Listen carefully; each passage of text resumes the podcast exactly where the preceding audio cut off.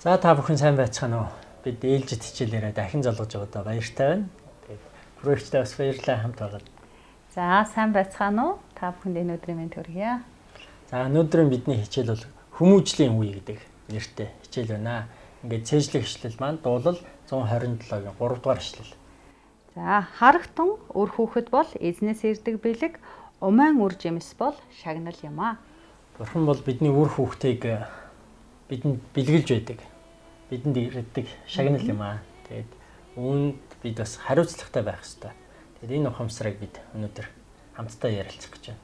Ингээд энэ 7 хоногийн тайм бас харцгаая тийм ээ. Энэ 7 хоногийн хичээлээр бид өөр хүүхдээ өсгөж хүмүүжүүлэхийн баяр хөөр болоод эцэг эхийн үүрэг хариуцлага тэгээд хүүхдийн хүмүүжлийн эерэг аргуудын талаар суралцах байгаа. За эдгээрийн талаар одоо Библи маань юу гэж зааж байна гэдгийг үзэх нь. Ингээд хичээлийнхаа гарчуудыг харуул нэм гарагт.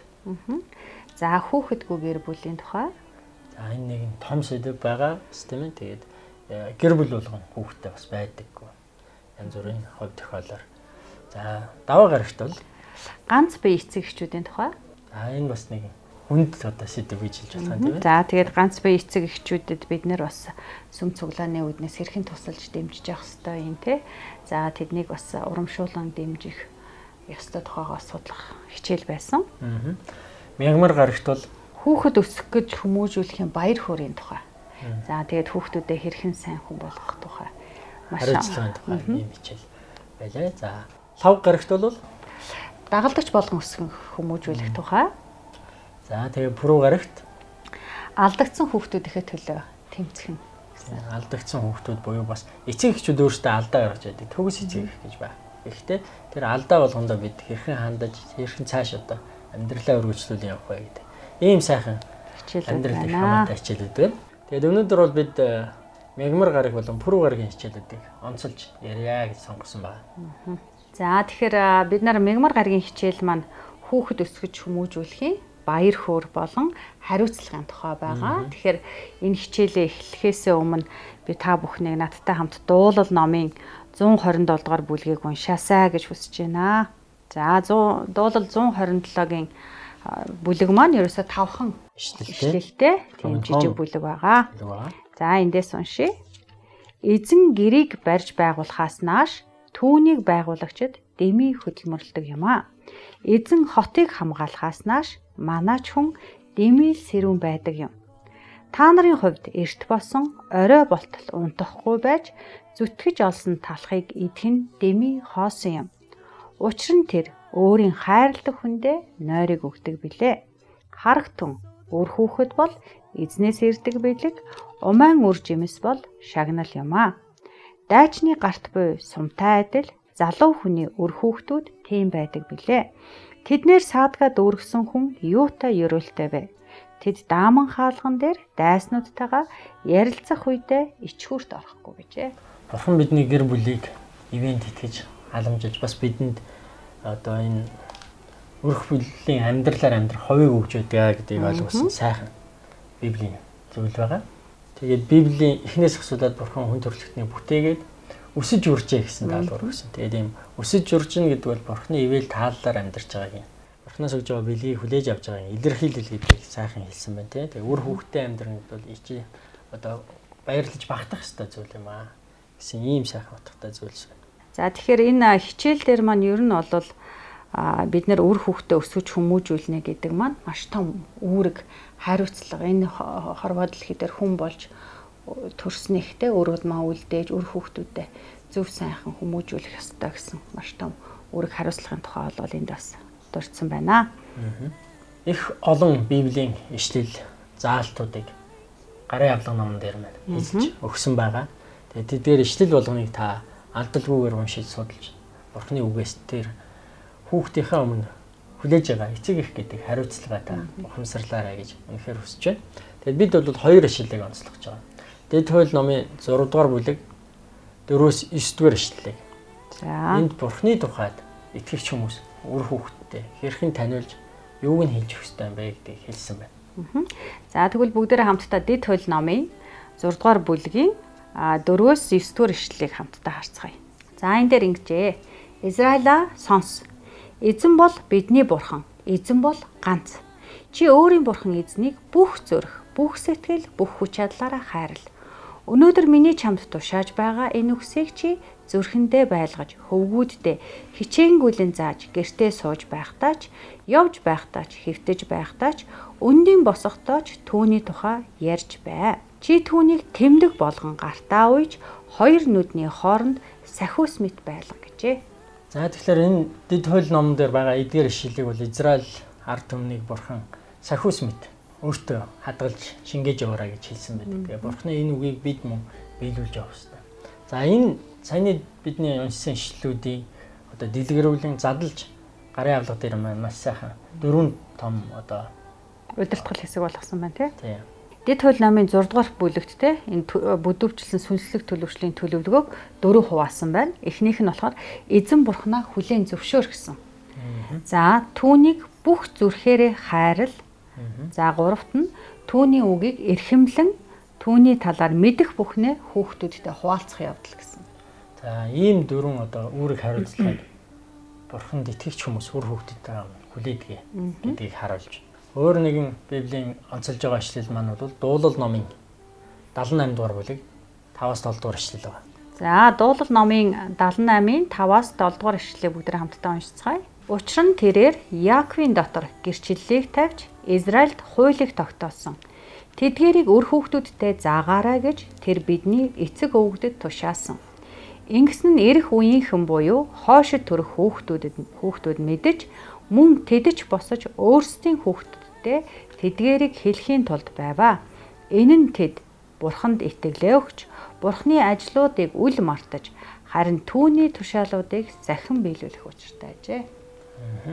Тэгэхээр энэ дуулал 78 дугаар бүлгээс харах юм бол үр хүүхдтэй өөрсдийнхөө түүхийг үүх түүхийг ярьж өгнө гэдэг бол хүүхдэд хүмүүжүүлэх хамгийн одоо бурханлаг арга юм а гэдгийг харж болж байгаа. Хүүхдэд бид үгээрээ үйлсээрээ үлгэрлэн үзүүлж хүмүүжүүлж байгаа. Тэгэд ингэж хүмүүжүүлэхийн одоо зорилго нь юу вэ нэ гэдгийг яг 7 дугаар эшлэл дээр ялангуяа хэлж өгсөн байна. Энэ дээр дахиад нэг анхаарал харуул бурханд итгэлээ өгч тий бурхны ажлуудыг үл мартаж харин тушаалуудыг нь сахихын тулд юм аа гэсэн. Бидний үр хүүхэд бурханд итгэдэг байгаа. Бурхан ажлаа бидний амьдрал өнгөрсөнд итгэх юм амьдралд хийсэн юм байна. Одоо хийж байгаа юм байна. Тгийг харах тэгээд бурхны тушаалыг сахиж амьдруулах гэдэг бол бидний үр хүүхдийнхаа хүмүүжүүлж байгаа зорилго юм аа гэдэг хэлж өгсөн байна. За тэгэхээр бид нар бас сургаалт төгс 22-ын 6-аг уншаад Тэгээ дараагийнхаа онцлог хичээл рүү орох юм бол илүү бас уялдаатай юм болов уу гэж бодож байна. Тэгэхээр явах ёстой замаар нь хүүхдүүдийг сургаа гэсэн байна. Хүүхэд ахуй захтан л үнийг сургах юм бол тэрээр нас бий түрээж энэ замаас гажихгүй гэж би хэлсэн. Тэгэхээр эцэг их бидний хувьд ийм том хариуцлага байдаг юм байна. За тэгэхээр одоо бүгдээрээ хамтдаа пүрэв гарагийнхаа хичээл рүү хамтдаа орцгоё. Тэгээд алдагдсан хүүхдүүдийнхээ төлөө тэмцэх нь гэсэн ийм одоо гарчтай хичээл байгаа. За бүгдээрээ хамтдаа сургаалт үгс 22-ын 6-аг уншицгаая.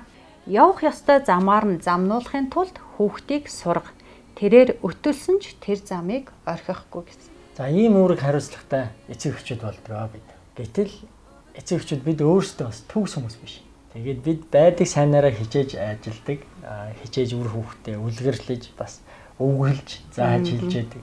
Гэхдээ бид өөрсдөө алдаг мөн хүүхэд маань бас алдаг хүүхэд алдвал бид одоо ямар хуу хариуцлага бас үүрэх хэрэгтэй юм бол бас бид хүүхдүүдэд одоо алдах үед өөрийнхөө энэ хүмүүжүүлэх гэдэг ажлыг хийснэ хэрхэн дүгнэх хэрэгтэй юм болоо. За тэгэхээр мэдээж өр хүүхдүүд өсөж хүмүүжүүлэх гэхээр бид нарт яг нөгөө аливаа барааг худалдаж авах авахд те ашиглах заавартайгаа ирдэг бол хүүхэд хүмүүжүүлэхэд тийм заавар гарын авлагтайгаа ирдэггүй. Харин бидэнд бол бурханы бидэнд үлдээсэн те энэ библийн зарчмаар өөр хүүхдүүдэд өсгөж хүмүүжүүлэх нь болвол бас их ховтой ерөөлтэй юм гэж миний хувьд бол боддог. Сая хэлсэн шүү дээ. Бид нар бол сайн ээж аав бах гэж үнэхээр хичээдэг. Гэхдээ төгс эцэг их байж үнэхээр байж чаддаггүй. Гэхдээ бид нар төгс эцэг их байж чадахгүй ч гэлээ гэсэн төгс нэгнээс үлгэр жишээ авч те хамаг өөрийнхөө чадлынхаа хэрээр өөр хүүхдүүдэд зөв өсгөж хүмүүжүүлэх гэж бол хин хөнгө хичээдэг. За бид энэ хүртэл Библийн зүйлсээс аль болохоор их төхөө ярихыг хичээлээ. Гэхдээ та одоо энэ чиглэлээр ажилладаг хүний хувьд нэмж хэлэх нэмж одоо сануулж хэлмээр хуваалцмаар зүйл юу вэ? За тэгэхээр бид нэр одоо ингээд нийгэмд гарч байгаа айгүй олон сөрөг зүйлүүдийг бол мэдж байгаа ш тэ өдөр болгон л бид нар нэг тийм сөрөг мэдээллүүдийг унших харамсалтай сэтгэл өвчсөн зүйлүүд их байна. А тэгэхээр эцэг эхчүүдийн бидний үр хүүхдүүдтэй хандах хандлага тэр гаргаж байгаа цаг хугацаа хамгийн чухал байдаг бахна.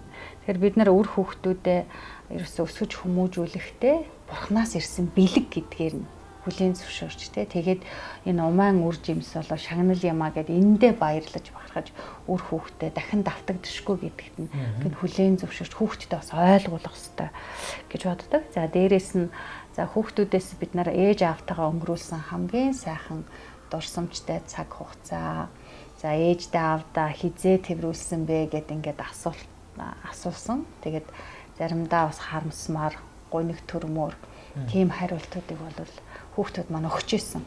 Тэгэхээр тэр их харамсмаар. Угнууд элэг бүтэн байдаг. Эдэж юу хүмсэж зүүхээр дутаагүй байдаг. Гэтэл аав ээжийнхаа тэр сайхан дотно. Тэсээр хүүхд маань дутчихвэл харамсалтай тийм илүү харамсалтай зүйл. Тэгээ хүүхдүүдийн нүдэнд гуниг төрөөд те ээждээ аавда хамгийн сүлд хизээ тэврүүлсэн бэ гэдгсэн өнгөрсөн жил хүүхдийн баяраар тэр бол арай л хол. Тийм төрсөн өдрөөрөө гэд ингээд хэлжсэн. Тэгээ тэр бол үнэхээр харамсмар. Тэгэхээр хүүхэд болгонд таны тээврэлт халуун дулаан үг чинь өдөр болгон цаг тутамд хэрэгцээтэй байдаг юм шүү гэж бас хэлмээр байна. Тэгэхээр хүүхдтэйгээ өнгөрөөж байгаа цаг бүхэн чинь хүүхдээ чинь амьдралд дурсамж үлдээсэн тий дурсамжийг бүтээсэн тийм цаг хугацаа байгаасаа гэж бодож байна. За тэгээд бас нэг анхаарах зүйл нь юу гэхээр бид нар нөгөө хүүхдийг урамшуулн дэмжих ёстой байж байдаг а мэдээж урмаар тэтгэж явах хэрэгтэй шүү дээ хүүхэд маань тий. Тэгэхээр чадж байгаа зүйлийг нь дэмжиж чадахгүй байгаа зүйлд нь урам өгч хамтдаа хийж тий. Тэнд бас бүтээлийг бий болгох хэрэгтэй байна. За эцэст нь бол эцэг их байна гэдэг маань цаг хугацаа их ордог. Тийм л ариун нандам үүрэг байх нь тий. Тэгээ нэг удаа алдсан ч одоо дахиад оролдож үзэх хэрэгтэй байдаг. Бууж өгч болох. Бууж өгч болох. Тийм бууж өгч болох. За ингээд энэ 7 хоногийн хичээлээр бид хоёрын онцолж байгаа хэсэг бол энэ байна. Гэхдээ бид онцлоогүй яриаггүй. Гэхдээ амьдралын маш том сэдвүүд бол бас хацрагдж байна. Тэгэхээр та бүгд өөр өөрсдийн сүм дээрээ тэдгээр сэдвүүдээр бас хуваалцаараа ялангуяа хүний амьдрал баялаг учраас янз бүрийн зүйлс үр хүүхдтэй холбоотой гэр бүлийн амьдралд олон зүйлсийг бид ярилцах хэрэгтэй тэр бүгдээ бас бурхны үг тэр бүгдэд хариу өгсөн байгаа. Гарын авлага үнэхээр сайн та бүгд ашиглаарай гэж хүсье. Судлаарай тий. Тэгээд ангиараа маш сайхан халуун дотно ярилцлагыг өрнүүлээрэй гэж хүсэж байна.